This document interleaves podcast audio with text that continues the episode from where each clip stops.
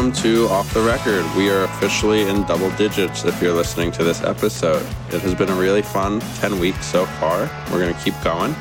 You can find us at offtherecord.fm. Uh, we keep updated there with our show notes. So if you're listening along to this show and you say, hey, I want to check out that link about something Jesse and I talked about, head over there. You can also leave us feedback in the form of email or Tumblr asks or whatever, and we might include that in the show. So thank you guys for listening. It's been so fun so far.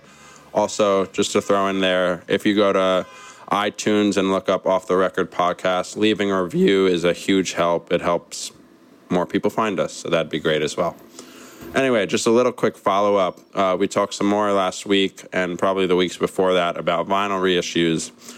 I had one more question uh, from a listener just how we went, how Bad Timing Records went about contacting Sony uh, to do the acceptance and Valencia reissues. The simple answer is is a really miserable process. Jesse probably knows as well that just dealing with major label people, regardless of if they're nice or not, regardless of if they're evil people or not because they're at a major label, getting in touch with them doesn't matter what kind of person they are. It's going to be difficult and it's kind of impossible.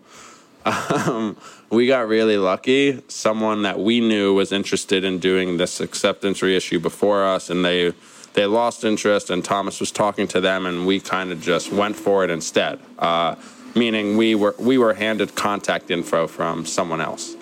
And when it comes down to major labels, you need to get in touch with their licensing and their marketing departments and all that. And there's no, you know, there isn't a run for coverrecords.com where you can go and you can email Jeff it's not like that at major labels, unfortunately.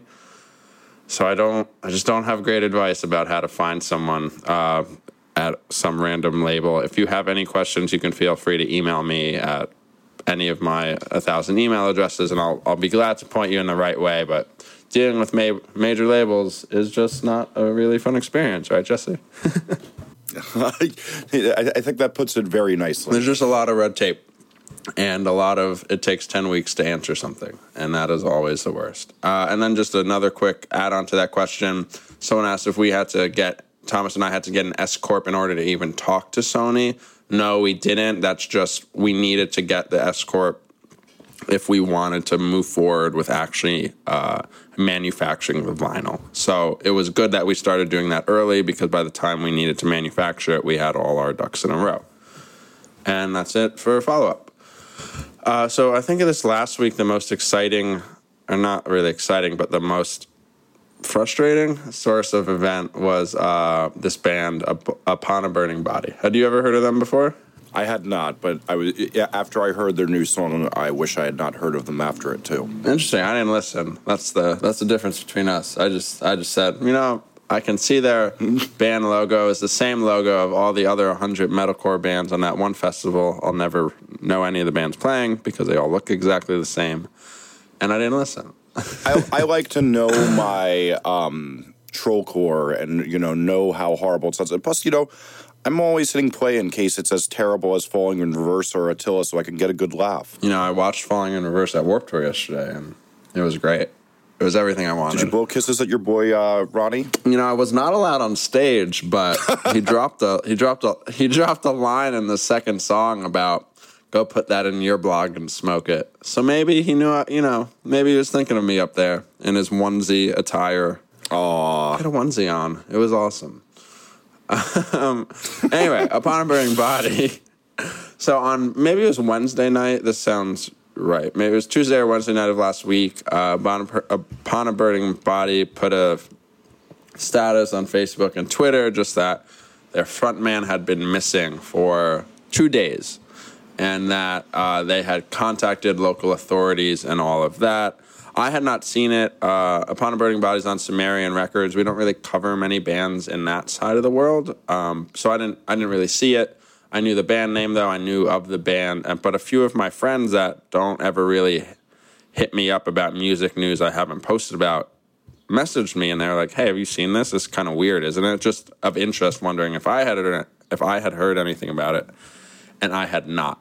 Uh, so I poked around a little bit, and sure enough, there are all these people talking about like, "Is this guy missing? Is he not?" Um, And I got did you did you see the original tweet, Jesse? I did. A lot of people automatically assume that like, well, it seems like a prank because it like the the tweet I think started with like breaking, as if like Property Zack had posted the story, right? But anyway, so I in the sense it worked. It worked as a as a hoax. It ended up being a hoax. Uh, the band has still not really commented on it, but the owner of Sumerian Records, his name is Ash. He kind of ripped the band apart in a Facebook post. There's been some people like going back and forth about whether that was kind of staged as well, but it kind of read as legitimate as legitimate as that guy can be from stories I've heard of him. Um, but there was just so much back and forth of like, well, is this band so stupid or are they smart? And they posted a song at midnight, and that's probably the song Jesse heard, uh, midnight the next day after they got torn apart by the world. And by the time I woke up, it had like over 100,000 plays. Uh, YouTube now is a different era, but Jesse, like, even before kind of this age, have there always. Have you always remember hoaxes, or has it mostly just been since the internet has been a thing?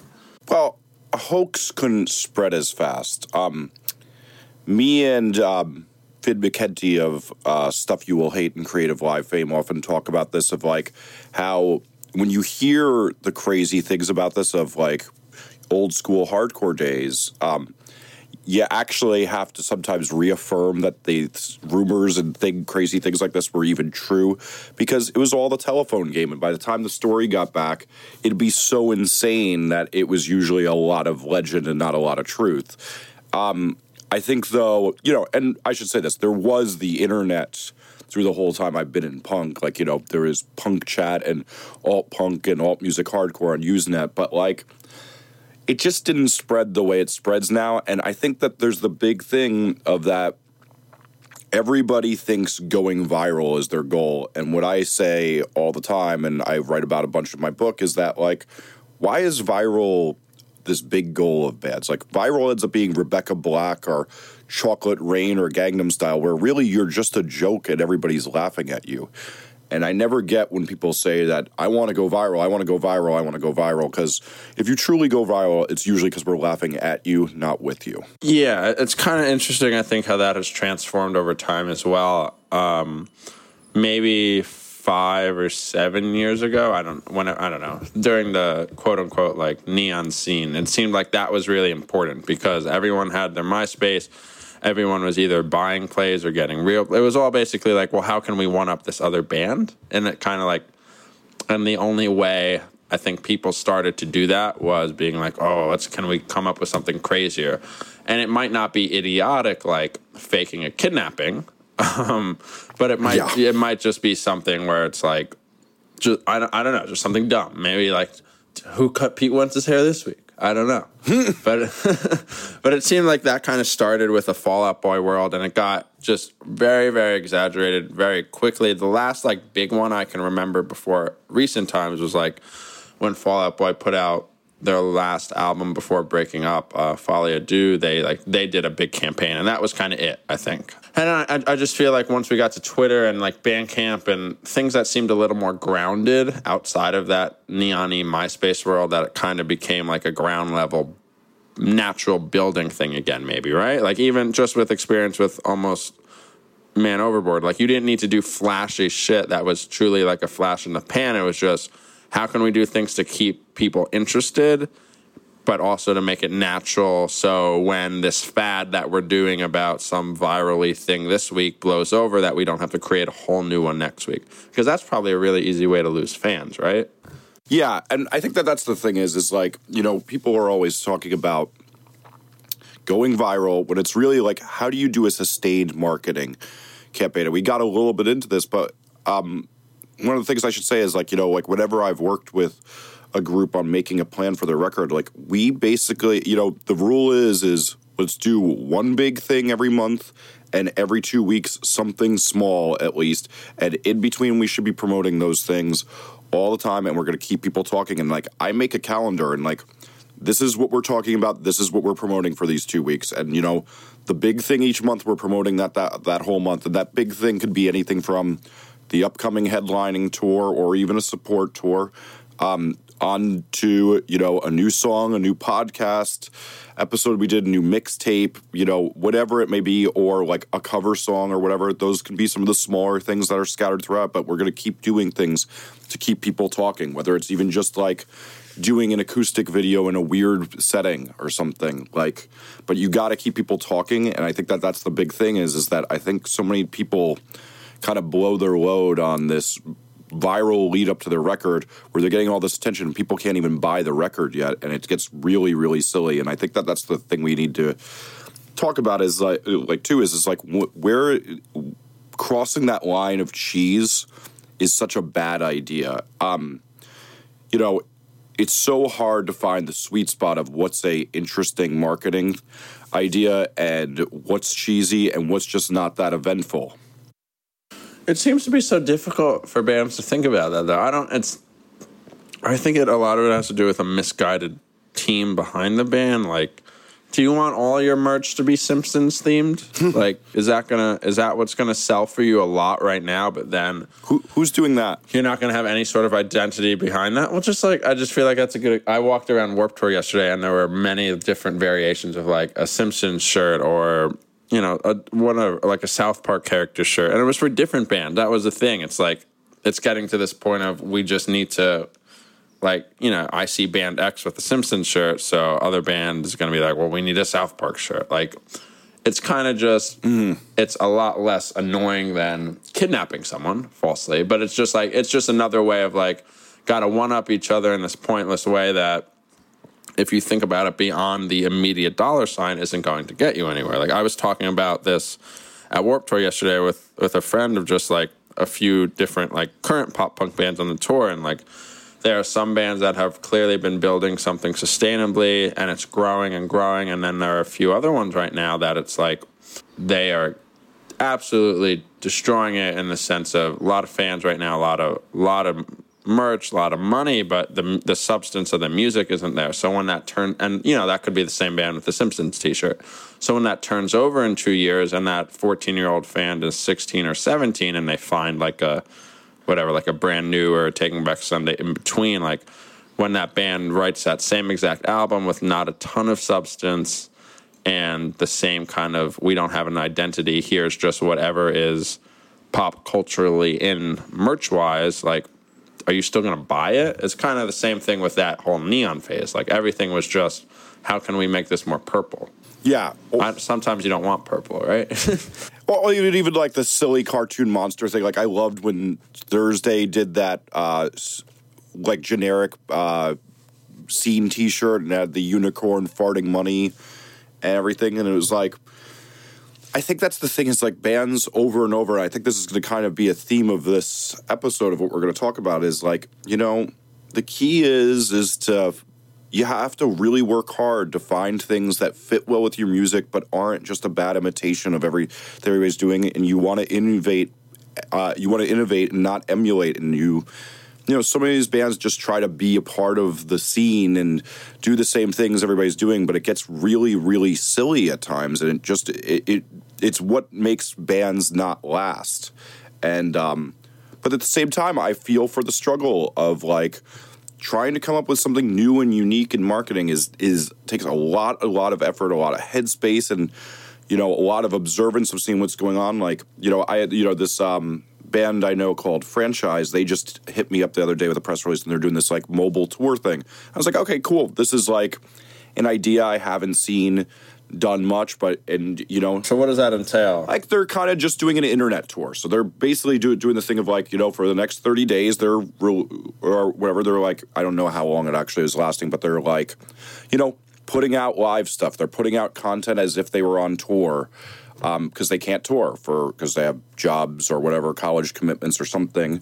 And so they're kind of giving this thing a shot at trying to make this something. I'm like you know what? This is great. Like i haven't seen this done and this could be an area where like bands you know there's a lot of bands who can't tour.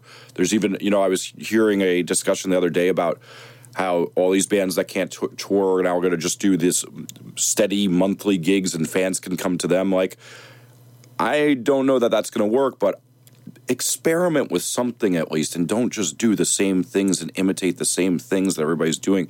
People get so much more excited when you can find an authentic part of your music and intertwine that with something interesting and new. And putting that effort is what separates great bands from mediocre bands. Yeah, in my mind, what I would just say, or what I, I think we will continue to say, and I, I have to see this from, you know, I, I get to see this now from like manager perspective, but then also just always from the site is like, if it seems like you need to force yourself to come up with something that you think that the you know you could have a you could be a manager and you're 30 years old and you need to put yourself in the perspective of being like a 15 year old that hopefully is going to buy your band's merch that's like probably not the right headspace to force yourself into right? Same thing with the same thing with the band and you can speak to this a lot better than me and we'll speak about it later in this episode but just like don't like forcing yourself what your 15 year old or 18 year old or 22 whatever age fan wants to hear from your music. Like it's never it's only healthy for so long and then you uh, focus about it to the point where it deteriorates your work. I was typing up earlier this morning an interview with Anberlin and we were we had a conversation about how they went ab- about their last album because that band has had sort of two stylistic markers in their career and whether they wanted their last album to be like a whole not greatest hits in the sense of songs from the past albums, but like encompassing their whole career as a band, or if they just wanted to push for one really great last record. And he was like, Well, we were forcing each other at first because we weren't really sure. How do you do something for the last time? But then we just kind of set, we kind of, they were like, well, we realized that wasn't working and we just needed to do what naturally felt right. And that ended up being a better product for them. And sure, sometimes you'll come up with a great random idea that will end up winning out um, and will even maybe be a little fake, but that's often just not the case. I think it's just if you're not being natural to what you are and what your band might be with an identity, you're never going to have an identity. And I know, and that kind of gets into like the gross word of like branding yourself or whatever. But I think that's so important, especially now when it's really kind of transparent to see like, you know, if there are 50,000 people following that one band member on Twitter and they don't seem excited about anything new that the band is putting out, whether that has to do with merch or music or touring, it's probably because, like, well, maybe they're not excited, right?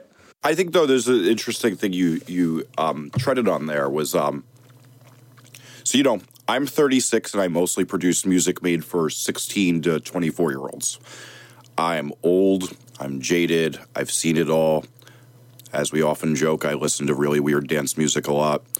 Um, I still have to, and it's the only thing I can do when I produce, is I have to make it interesting and good to me. And it's the same thing with when I managed bands and we were selecting merch, is you have to trust your gut.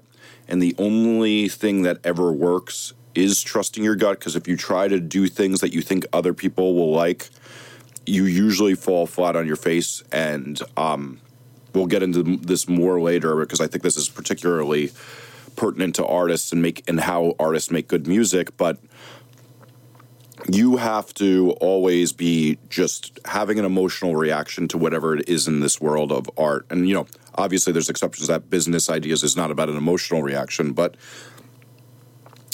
it's really in, always interesting to me because, like, you know, you could easily say, well, you know, uh, you're not a 16 year old. So then shouldn't 16 year olds be the ones who are ma- helping make decisions and stuff? But the one thing is, I think that a lot of people really like a experienced eye or ear on these things, and you know, you've developed tastes that are so refined and so complicated. And it's like even one of the things, like you know, you and I have been talking about favorite records a lot lately, and you know, one of the things I really got to thinking about is like I don't want to say I'm jaded as much as I've developed such a high standard for things from hearing so much over the years that I'm just not that impressed by very much these days. Because um, I've developed such a high standard that I only really want to hear the greatest things that come out each year. And I think that that's a lot of getting old. And then you get these really high standards, so you're able to achieve something really good. Whereas when you're 17, you're just impressed with everything, and everything's so exciting and cool and new. Yeah, no, definitely. And it's I've had that struggle with the website in a lot of ways too, where it's like mm, what has made the website typically, and hopefully people feel the same way, but successful to me even is that like I, I've always said that I put the content on the website that I would want to engage with, uh, whether I, regardless of what age I am, right? That's kind of the point. It's, it's kind of like a lame industry word, but like evergreen content. And that means stuff that is always good. So when I'm doing an interview, I try not to just make them really topical about this band's new single or record and ask them 15 questions about that because that can be kind of worthless when that album comes out. Sure, if we're talking about why a band member left the band, that's obviously very topical, but that might be something someone finds on Wikipedia 10 years later and finds interesting. And that's what I want, right? I don't want the Wikipedia link, but I want like the I want what I would want to find when I'm looking at a website for something that I might find there. So if I if I know Property of Zack is hopefully really great interviews, then maybe I'm going to read that interview over another website because uh, I know maybe I answer the better questions, or maybe Alt Press has better op eds on certain things, so I'm going to go there for that, or, or whatever. But so when creating new content, new let's just call them features. So whether it's like a if we had never done interviews and now we're branching out into interviews, like sometimes over the years I'll I'll have like I will be witness to other websites, like whether they're competitors or not, doing these features that I think are really great, and me kicking myself, being like, like, oh God, why did I not think about that first, right? Like, uh, Alter the Press a few years ago did this feature called like albums that changed my life with bands, and it was I was like, wow, that's got to be great for traffic. Like, wow, I really feel like an idiot for not thinking about that because they can get I don't know. Let's say Cassadee Pope because I know she did one. They can get Pat Cassadee Pope to do an album that changed her life, and now she won. And now two years later, she won The Voice, and I bet people are still clicking about on that two to three years later because she wrote that all the way back then, and people are really interested in her life. But then I thought about it more, and while I like would still think that that's a really great feature, I probably didn't think about it because it's probably not something I would want to go out and find myself, or that I would that I personally have interest in. So I think so much about it, like we were both just talking about, is like doing what you want to do. And I, th- I think we can both attest that some people in bands are just there to play their music and tour, and that's great. But hopefully, there's at least one or two people in the ca- in the band, right, that care sort of about the direction and not the branding in a lame way, but just like the identity, because you as a band member have an identity, and your band is probably going to take that on in some shape or form, unless you're purposely like putting on an act. And that's okay too. And by act, I mean like, uh, you know, just like some bands go on stage wearing suits every day, or some bands go on stage wearing costumes, or something like that. To me, is different than we're going to fake what we're doing. Your gimmick. Yeah, yeah, yeah. And gimmick versus identity, and that's really important, I would say, because having having a good identity is should be forever in your career. Like it's very rare, I would say, for bands to completely change identities unless they're going through something that is truly life changing, right? Like and a, a recent shift in identity, I think, would be against me following like Laura Jane Grace's transformation, and that's that's not necessarily I don't know that like that's just something that the public suddenly takes on a new identity of your band, but you're not like that's clearly not a gimmick, obviously. But like if you see a band for 10 years, or let's say five, like Black Veil Brides, right? They wore like, we took pictures of them. I, I should put a picture in the show notes of what Black Veil Brides looked like five years ago, right? And that suddenly stopped working for them. Yeah. So they changed what they did. And that has still been a success for them, but they clearly changed their identity. And that kind of makes it like a gimmick. They, they changed that because it wasn't really working anymore. Uh, and those are two very fundamentally different things. Um, and it's it's so important whether it's a website, whether it's like my website or any band that any of us like or love or you know all of it. It just it ca- it carries everything into what we do, and it carries I think into the longevity as well. And that longevity is so important for one your own personal goals and achievements, but also you know hopefully about making this fun job your career probably right yeah, I think it, what I, what I would basically say to close this out is that you know taking that thought seriously and always putting that thought into everything is definitely one of the things that separates the chumps from the pros. Um, that you really have to always think about, you know, what makes you special and what you can do that aligns with that specialness. You know, what are your best assets and your what makes your personality and what makes you different than everybody and how do you keep accenting that and bringing that out uh, in everything you do, whether it's your marketing plans, whatever hoaxes you're planning to your merch. Yep, totally. Uh, and so that is a good time for our first sponsor break. Once again, sponsored by Bad Timing Records. Bad Timing Records has a park release coming out on July 15th. That's a week from, oh God, that's a week from tomorrow. um, and so that you can find that on a 10 inch vinyl EP with a screen print on the B side. It comes with a book as well that has a prologue of a story frontman Lad Mitchell has been writing. It is very cool. It's my favorite vinyl release from the record that we've done, from the label that we've done so far. We also have a Knuckle Puck 12 inch uh, in store that has a screen print B side too. And we are working on a bunch of other stuff as we'll talk about hopefully in the coming months. And, you know, Jesse's been busy on that as well. So uh, go to badtimingrecords.com. Yes. Uh, we're just about a year old now, and that's very cool to think. So thank you. Uh, topic number two. What a conflict of in- what a what a great way to transition. As Jesse and I sort of wanted to run through what we've been doing that may not be in the very public facing eye right now, and not in a cocky sort of braggy way, but um, in a in the sense of how we're working through things to hopefully create something or bring something back to life or just evolve in what we're doing in in cool and interesting ways. Uh, so Jesse, you have been you can sort of pick, I guess, but you've been working on new books and you've always also been working on a new app. It's uh, that that is the case, all while making really cool records right now with Somos, Hayana, Osaka pop star, Morning Glory.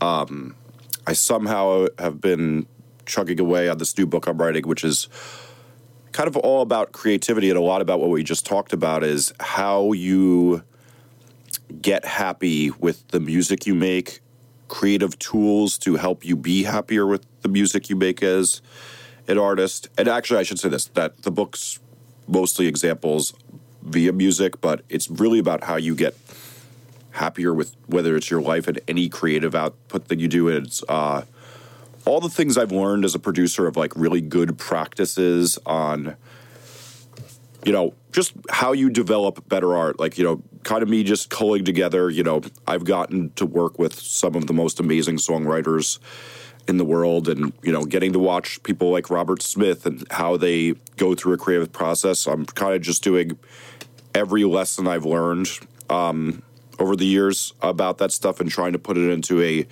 tangible form that's brief and interesting to everybody. Like, you know, unlike my last book, I'm trying to keep it around 250 pages instead of 750 pages. And uh, it's got to be difficult. Yeah, well, considering we've been aiming for 250 and I have 210 written and I don't have half my notes uh, checked off yet, it's it's definitely going to be difficult and there's going to be a lot of shedding. But you know, we shed 300 pages from the last book um, to get it down to 700 because when we f- found out it was 1,000 pages, we are like, well, no one's reading that. That's part of the creative process, and that's kind. Of, we even talk about that in the book, but uh, yeah, I'm really excited about it. And then I've been beginning to do interviews. I'm going to be doing a podcast all about creativity, where I interview different people. Um, and I've been slowly starting to accumulate those interviews before I launch it, but uh, I'm really stoked on it. And so now that you're working like with this new avenue. So the first book, I guess, would be sort of a stopgap to all things how to make your band better, or in some in some fashion. Uh, and so with this, well, well, more mark, marketing and management right. though on that side. This is the creative music side, whereas that was the business side. So have you had to put yourself in a completely different space, or was this something that you also considered putting in the first book, where now you're just, where you have to stop yourself and say this would be like I can't ask someone to read 2,000 pages, let alone a thousand.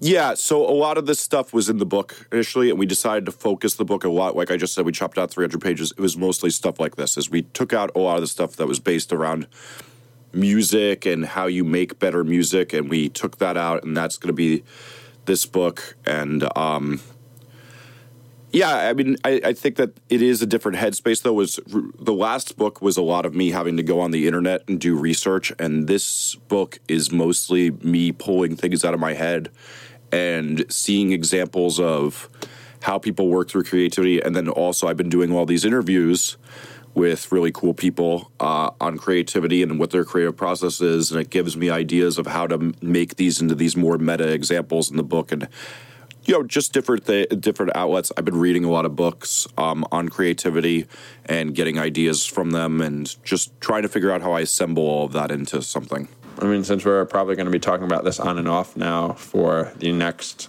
amount of months, however long that is, how long did the first? I don't know that a lot of people know this either. That would be listening. How long did the first book sort of take to finish and then get out into the world?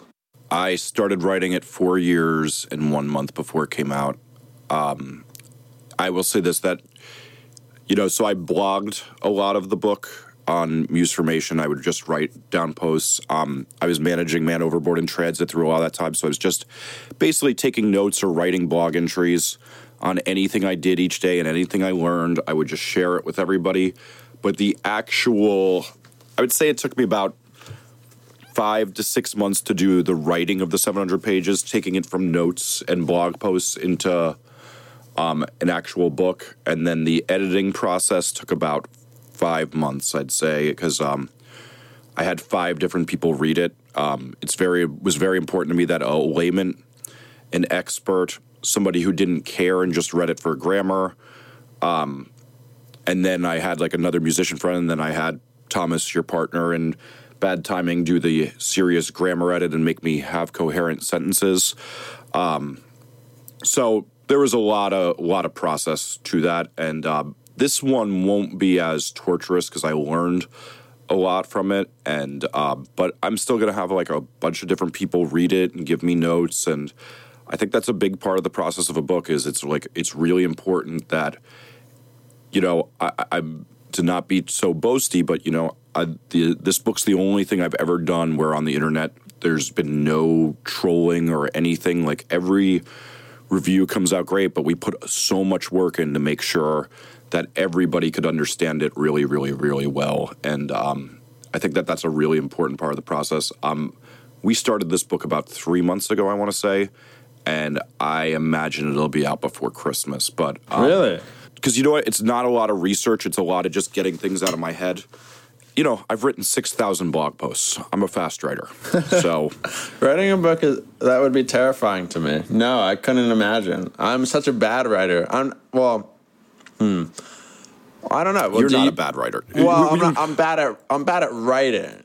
both compare ourselves to like I'm bad at I'm bad at getting myself to write. Maybe that's a better thing. I Sure. And so would, I. I I could mean, not I- fathom.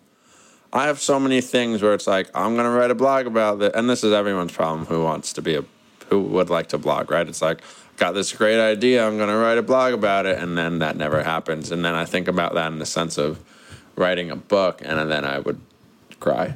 I think. Well, but but so to get into like some of what I write about in this book is that's just a muscle, and just like when you're exercising, you have to force through when that muscle's painful, um, and it starts getting sore. You have to keep going and pushing for that reward.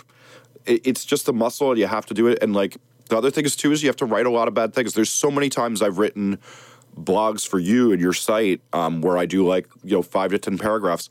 I write and erase them two to three times sometimes, and sometimes like I'll you know I'll write you a like I have this idea.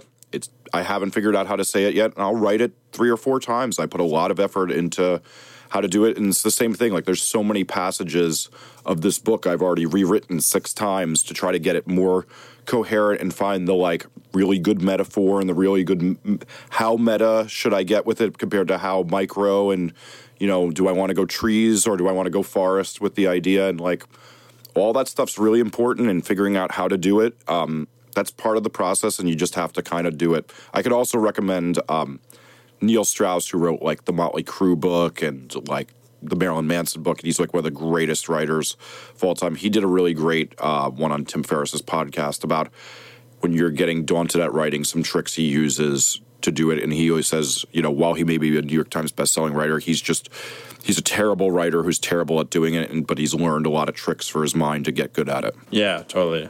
Yeah, it is about tricks. I think. Even I mean, that's for any any kind of creative thing, or probably anything really. But any kind of creative thing is just Yeah. you know it's what you want to do. Hopefully, you're passionate about it, but that doesn't necessarily mean it comes easy. Um, yeah. Yes, totally. And, and so the other thing I'm doing is um, I've been working with an app called High Art, which is H I A R T. That'll be in the show notes. Yes. Uh, so we make, uh, or I should say they make, since I don't technically work for the company as much as I just, I'm helping them with sales. I'm connecting them with musicians who want to make emoji, basically. It's basically emoji you can send to any of your friends. You buy a pack from a group. We got a lot of really cool groups who are working on their stuff to come out right now. We already have stuff up from Jason Derulo and Ghostface Killah and um, there's a lot of other cool ones to come, but we basically just digitize designs bands already have and make it so fans can send it to each other in emoji form. And uh, it's really exciting. We're, some of the stuff that's coming out is really cool. And uh, yeah, it's really fun because I feel like it's a new frontier. It's like, you know, when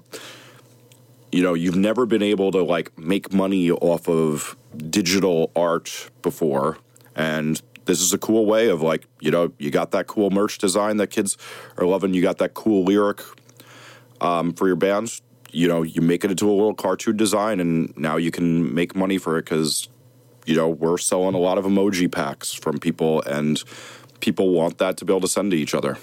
And so you are you just enjoying like thinking about who then w- would work well for that, or like what? Who, mm, well, because there are a lot of bands in theory. I guess that would work well, right? I think it actually works for everybody, but maybe that's just me believing in this. Um, I think it's you know it's just like that funny thing of like you know that popular lyric all the kids sing. Put it into a font and put it in your emoji pack. Put your logo into a, a font. Maybe draw a cartoon of uh, your of the band members and doing something. Like there's so many possibilities it's such a cool new avenue. What excites me about this um, so my good friend paul who was in a band called in decay and uh, american distress that came up with this. When he told me this i was like you know what? I just want to help out and you know um, get this idea spread because i think it's a really exciting um, new cool thing and uh, could really be an interesting way of bringing another avenue of income into bands i mean it's you know basically free money for bands and something fun that people could enjoy and get something out of for very little money. Yeah, and that is mm, that is kind of the trick of getting revenue for a band. New, rev- yeah, that's like new revenues for bands is kind of a very interesting thing because we still haven't really seen any truly new revenues in so long. Uh, besides streaming, Yes. but that only cuts away at some other stuff. So, it, yeah, it Yes, could be it could be we're- really we're- we're curious. if talk this- about that more and more. We will just be curious if that kind of picks up. But yeah. So you have a new job. I do have a new job. Hi, I am the label manager for Jade Tree Records.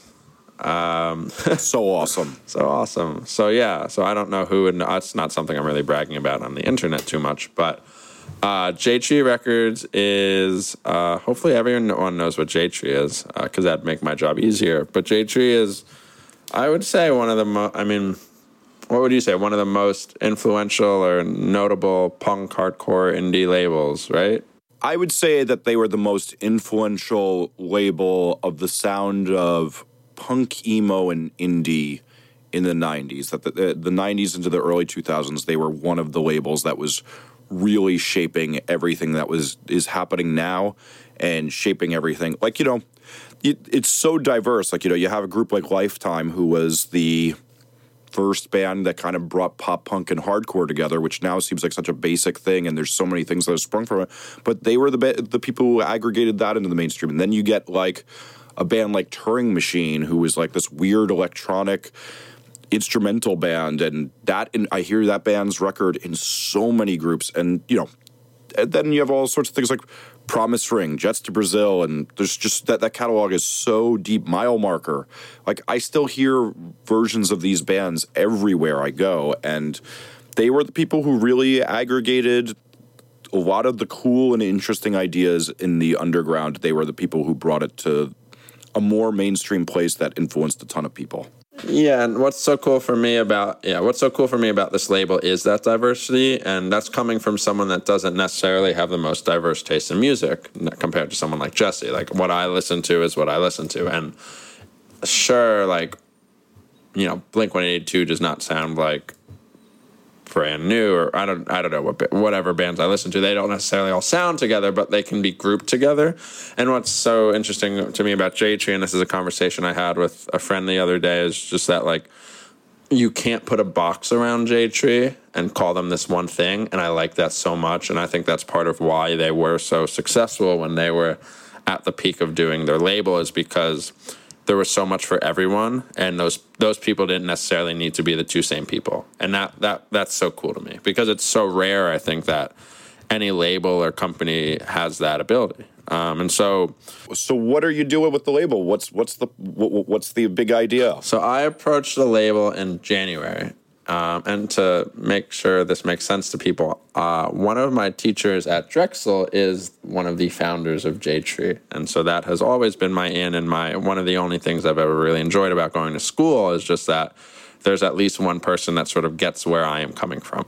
Uh, and his name's Darren, and and I approached Darren with Thomas many months ago about maybe doing some stuff with their label, things that you can probably guess, and that and I, we sat down for this conversation and there's two founders. One is darren and the other is tim. And darren has always stayed in touch with everything because he is a teacher and he's still involved with things. But tim had kind of checked out a little bit because when they stopped being a functioning a really functioning label it's kind of like vinyl was not selling. It was the it was the utter peak of the neon stuff. It like they, there was no market for jade tree to fit in anymore. So instead of sort of deciding they needed to sign a neon weird punk band, which probably didn't exist, like they didn't want to compromise their integrity to doing what they loved. So they kind of just cooled down for years. Um, and when I had this meeting with them, Tim did not really realize fully that there are all these bands like uh, even like a modern baseball or a title fight or a tiger's jaw, where it was like truly still coming from the ground up in a way that had kind of disappeared uh, at the later years of Jade Tree's first run. And from that meeting on, uh, Darren told me that Tim basically went home and over the course of the next 24 hours, sent him like 20 emails about like, whoa, did you see this band and this band and this? And they were they just got really excited again. So six months later, like I, I had a conversation with them and uh, their their person that had been running their label. And a label manager formed to make sure that all the lights were still on even though they weren't releasing new music. And so that means like keep paying royalties 10 years later. Um, that person would have to be leaving uh, and i said well what about me? And so here we are. So this will be a conversation that hopefully we can talk about in exciting ways in months to come and years to come. But uh, what I'm focused on doing is sort of bringing Jade Tree back in a way that stays true to what they always have been at heart because that's to me what's so cool about the label like i just said a little bit ago but to also bring them into the present as well. Uh, so if, if you noticed like a month ago jade tree put all of their 135 records on bandcamp for $5 uh, and that's something that i brought up because uh, you know, we've talked about it kind of in, in access and, and, excess in these 10 episodes about like that's what Run for Cover does when an album leaks. And so in my mind, it was, well, why don't we put everything up here for just five bucks? Because it's all back catalog stuff. Maybe there's a kid on Bandcamp who doesn't know who Lifetime is or who doesn't know who The Promise Ring is, but they like a You Blew It or a Modern Baseball, and maybe some of that'll connect. Um, so there are these things like bringing the label into the present with something as simple as Bandcamp, but that created like a really big ripple. I don't know if you saw Jesse, but like within two weeks, Pitchfork, AV Club, yeah. Brooklyn Vegan, and other sites had all written these love letters to Jade Tree about their back catalog. And like, here are the 10 best things that you don't know about Jade Tree, and you can get them for five bucks. So it was really cool. Like, at this point, we actually don't even have a publicist working for the label yet. So all these articles were, no one asked any of these articles to be written, they just went out on their own. And so, what I want to do is sort of leverage Jade Tree's past in a really cohesive way that makes sense for prior fans of the label and hopefully future fans of the label as well. And again, that that will include with no timeline in set and set in stone yet, but that will include like reissues of the releases you can imagine that should be reissued and signing new bands, but also doing re, uh, like doing seven inches and other releases with other bands uh, that are on other labels. And there's so much to work with, and that's what's so cool. Um, I just get to hopefully like work with all these bands that are even outside of my scope of current knowledge and I get to also expand myself, and hopefully that will f- help other areas of my life as well. But it's just so exciting. There's so much to bite off, and that's what's so stressful. Um, but there's so much to work with, and I'm just so excited. Uh, like we have to get a new office, and I have to learn how to sort of like run an office uh, in a in a really like boring, not corporate way, but in like a management kind of way. And that's I'm kind of excited to learn about that because maybe that's something I should have learned about in school, but I clearly won't ever. Uh, and you know, th- there are other perks as well. Like Bad Timing Records will now be distributed by ADA through Jade Tree, and that's really exciting for us. Uh, and that helps out my other label as well, and it helps out Jade Tree too because they get to be distroed through us, and they get to have a lot of volume through us. So there are all these really interesting things that are only going to be figured out more and more, almost every day, but certainly every week and every month through the rest of the year, I would say, and surely well beyond that. But uh, you know, I'm now pretty pumped, Jesse. So Nice. I'm really pumped for the first time you hear um, the Sex record and the Mighty Flashlight record. I, I haven't heard those yet. I've not heard those yet, but I have been making my way through all the things I don't know, and some of this I'm like, some of it's really cool, some of it I don't like, but it's, yeah, I'm I'm so excited, and this is something like I have never probably said before, but like I'm excited to get out of my comfort zone with this stuff because there are band like I cannot sign everything that I want to sign to Jade Tree. And a lot of people have asked me, like, well, isn't that a huge conflict between bad timing and Jade Tree? And it's like, well, no, like, Jade Tree could not sign Knuckle Puck.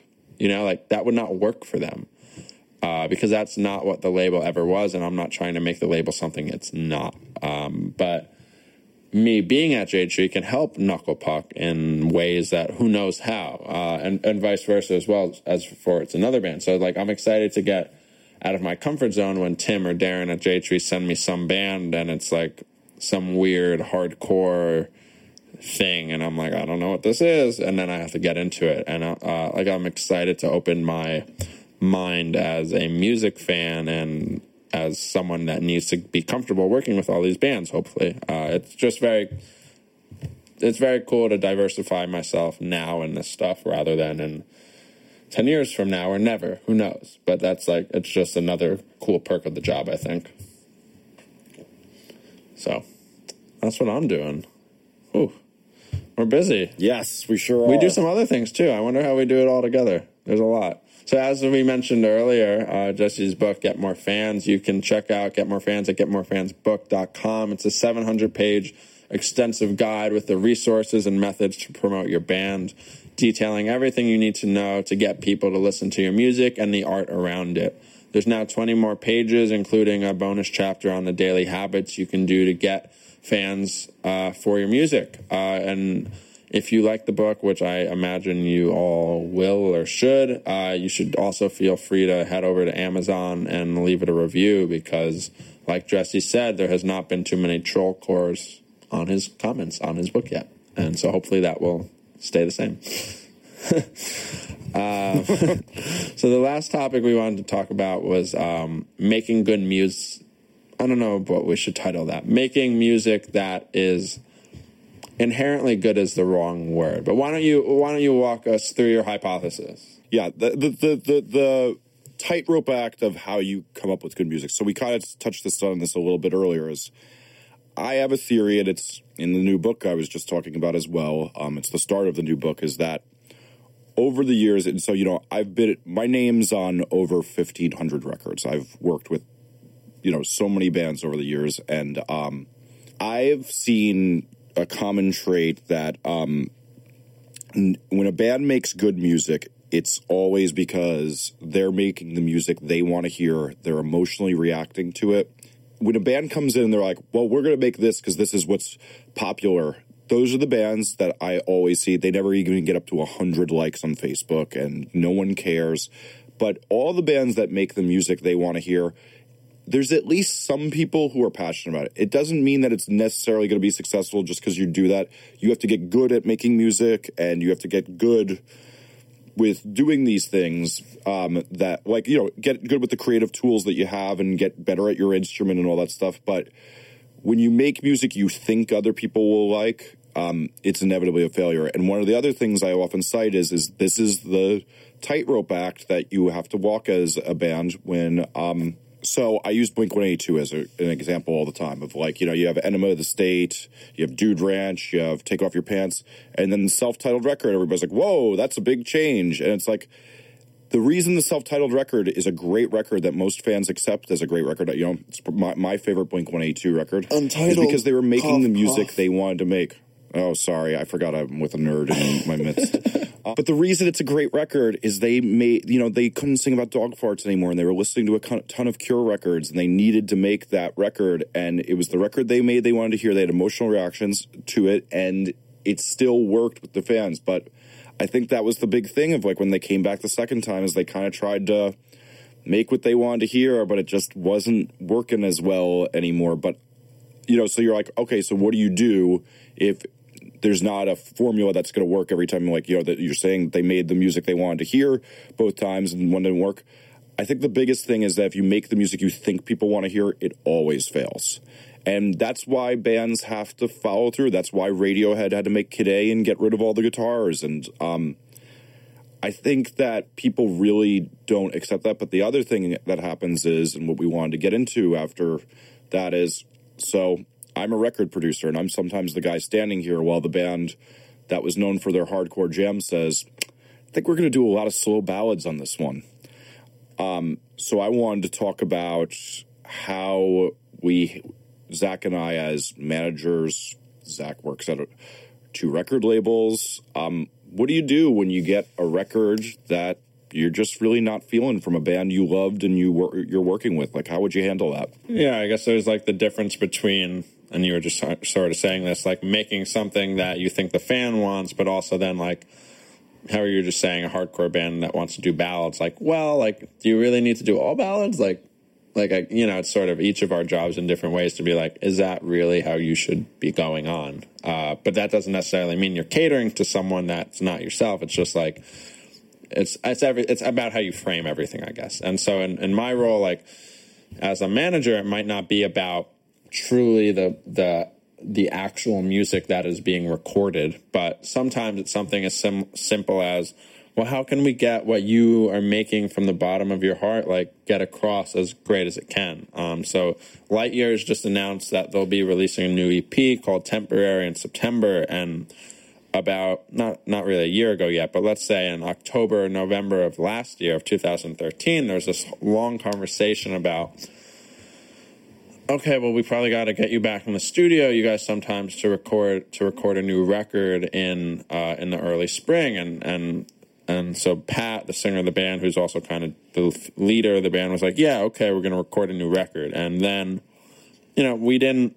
Uh, and you know maybe you hear me talk about light years less than knuckle puck and that's because light years beside like next to making music that i really really love is that it hasn't been catching on with everyone that we'd like it to be catching on with. And that's kind of the hard reality of being a manager or obviously being in a band sometimes. Um, so after a lot of conversations with my management team, one thing that came up was, well, do we actually need to make a record? Like, what about just making an EP?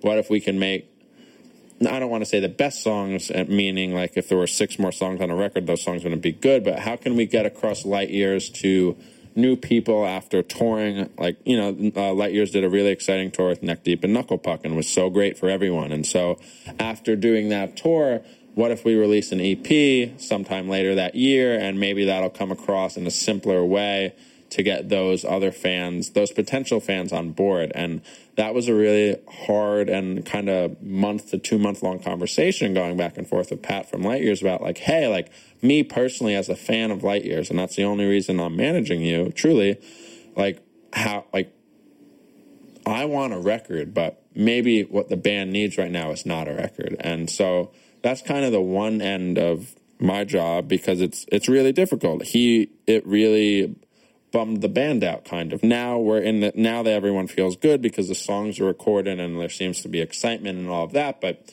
there are decisions every step of the way, uh, and and those.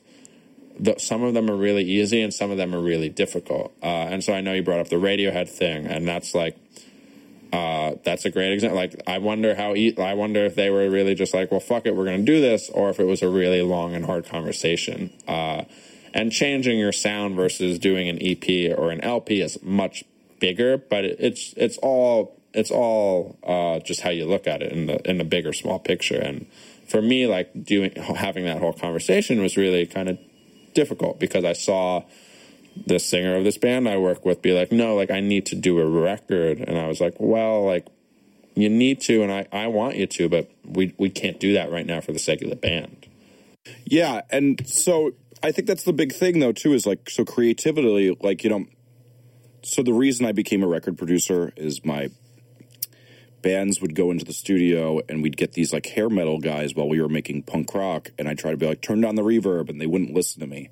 So I kind of made this vow as a producer that what I do when I hear somebody say something that I don't agree with. So like let's say it's something as simple as let's put a guitar a guitar lead at the end of the song. And I'm like, "Ah, that's cluttering up the song." I say my piece once. If I really disagree, I might say my piece twice, but at the end of the day, that's their creative decision and um I have enough humility to know that I'm not always right. And but it gets really, really difficult when somebody, you know, uh, you're managing a band. Um, one of the bands I managed for a short time, um, I really hated the direction they were going in, so I just quit. And um, I heard demos, and I totally just bowed out and said, "You know what? Like, I can't. I won't work hard. I'm not going to be motivated to do this when you're when you guys are changing." And I think that that's even a thing for me as a producer is I try to get demos from every band because I don't want to work with bands that I'm not really excited about the material. And it's tough because every band deserves somebody to be passionate about their music. And, but it's, you know, there's a lot of money resting on this. You know, I got to pay bills and everything. But I think there's a, another unsung part of this of like, you know, what about when the band, like, so you and I were discussing like this example of an article I wrote a few years ago where um, you know the Klaxons got sent back to do to re-record one of their records because the label heard it and they were like this is just terrible. And that same you know this has happened so many times to so many bands. There's kind of this unsung hero thing of like when the A&R or the manager like um you know American Idiot you know was supposedly stolen the first time but the inside story I've always heard is that they just they played it for the management and the A&R and they went, oh, no way are you putting this out. And then they came out with one of the most classic punk rock records after they rewrote all those songs.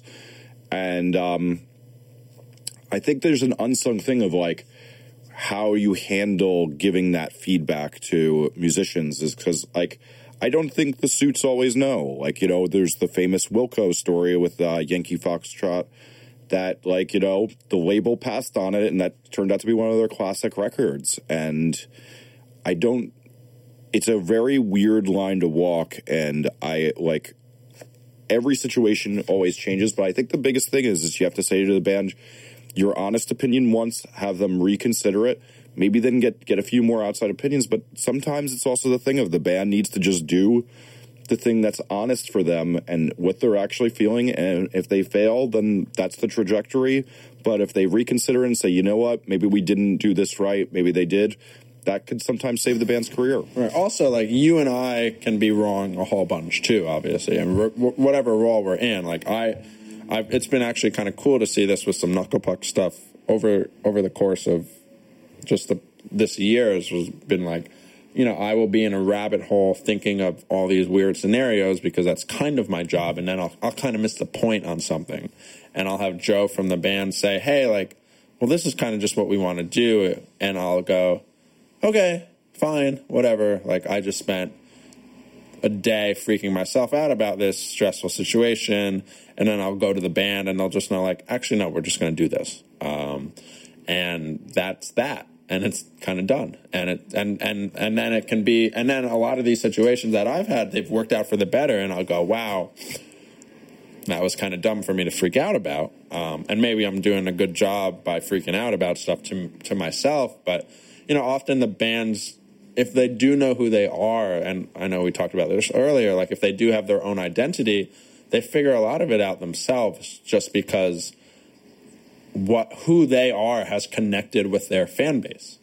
Um, so unless they're truly talking about creating some gimmick or something for themselves, like a lot of like mm, so much, um, um, uh, the, you know, the majority part of liking a band is the music, but you also people can also become a gr- like grown attached to the personalities that go along with it because you sort of get more of a sense of what that music means when maybe you know a little bit about uh, more about the band member. So if the band will tell me like, hey, no, like let's just do this, sometimes it'll connect because I'm not thinking about it in that way. And maybe you're not thinking about it in that way as a producer either, or me as a record label or whatever. But, you know, it's very important, I would say, to say that, like, we are wrong too a lot of the time. And a lot of time, like, first instinct for the band might work better. And I think that's something you can tell when if you go at them once and be like, hey, don't love this guitar part. And then maybe it'll work out in the end. Maybe it won't, but hopefully it does. Yeah, and I, I think that that is the thing of too of it's just like a lot of the time the band can see a vision, and you know, like I remember even like there was a thing like with, you know, I had my ear to the ground writing a music business blog, especially like during the days when I was managing Man Overboard, but they'd be out seeing fans in the streets and there would be some things that they just had more of a sense of because they were always out there and really in the thing. And it's like, you know, uh, it's one of the things that, that we talk a lot about in politics too, is like the idea of that, like, these people sit in Washington, D.C., and they only talk to other rich people and they don't see what's actually happening out in the world. And uh, they lose a grip on it. And I think it really is important to always have that zoom and zoom and consider things. Like it's um, even one of the things I say to people, like when you're like, you're listening for the feel of a song and if something's working right, if like we got a good performance of a song, it's sometimes best to have somebody who's like not a musician, like one of the bands, like you know, friends or girlfriends who are, don't even play an instrument, and just like, does this feel as good as this? And you play a practice tape and that, and they're not thinking about you know really technical things like is the drummer rushing? They don't understand those things. They're just having an emotional re- reaction that could be really important, but then just as important is somebody who knows why. Like, so I'm the type of person I can hear in a song because I produce so many that, like, the reason this isn't working is because, you know, the tempo is supposed to be pushing when it, it's pulling when it's pushing right here. And that's why this isn't working. And we should go back in and record it again. And all those things are really, really important in how you zoom and make decisions. Yeah, there's just so much that goes into this whole thing of making the making the good music. And good is very subjective to everyone, but I think at the end of the day, good is kind of very personal, and that's what often makes it so great. Uh, like you know, capturing that live feeling versus that recorded thing. Like, is there more heart somewhere than the other place? Uh, and it's it's something that's different for every band, every business, every person. Uh, but so much goes into it, and that's kind of like that's kind of I think what we wanted to hit on a little bit is just that. You, and it's kind of crazy. It's kind of crazy to think about. You know, maybe a band will catch the ear of a producer, or a manager, or a label because of some you know demo they went into a random studio and recorded themselves with money they had saved up over six months. But then after that, you know. Uh, there will be talk with the manager about what kind of direction they want to go in for the next release, and then they'll then they'll go in with the producer, and the producer will, you know, do this or that, uh, and then that that final product is given back to the label and to the manager, and then the label and the managers say, well, how do we shape this to the public, and you know, it, it, everything goes it's kind of weird when you when you dissect it how many different processes the label the creative aspect goes through uh, the creative process goes through. And uh, you know some of the biggest records in the world go through the same things as the smallest records in the world or more or less but it everything goes through all these different steps and it's kind of fascinating to just think about like what if you didn't harp on that one guitar line or what if i didn't say we should only be selling it here and in this web store instead of that web store. Like it's kind of crazy. It's just so. It's kind of like a butterfly effect thing, where it's just every everything just affects everything else in this creative process. I yeah, think, and yeah. Stop, stop stop crushing on your man crush, Ashton Kutcher, dude. Come on. Oh, love that guy. Love that guy. Worst. Worst, Worst dude. Oh, okay. That's a different that's a different conversation. Do you have anything else to say about? No, uh, I had a crazy week, so I didn't really have much recommendation. But I clicked on the Jade Tree Records website while we were having that discussion, and so my recommendation is to be people should go back. They should listen to that Cap'n Jazz discography. They should listen to that band Juno because they were amazing and great early emo. Uh, what else did I see in here that people should really hear? Uh, that mile mark, uh, the new end original record. That's one of the greatest, greatest emo records ever made. Pedro the Lion. You guys have so much good stuff in here. Sweetbelly Freakdown. Go back and listen to this I will stuff. just put I will just put Jade Tree discography. Yeah, just go back, go back and listen to this stuff. There is so much great music that shaped the music you're listening to today. If you're listening to this podcast, that went on from this label. It's just looking at this list again is stunning. It was my f- top two favorite labels growing up for many years. Well, I was going to recommend Four Year Strong because I saw them at Warped Tour yesterday, but now that sounds really weird with me having this job. So I'm just going to leave in your recommendations.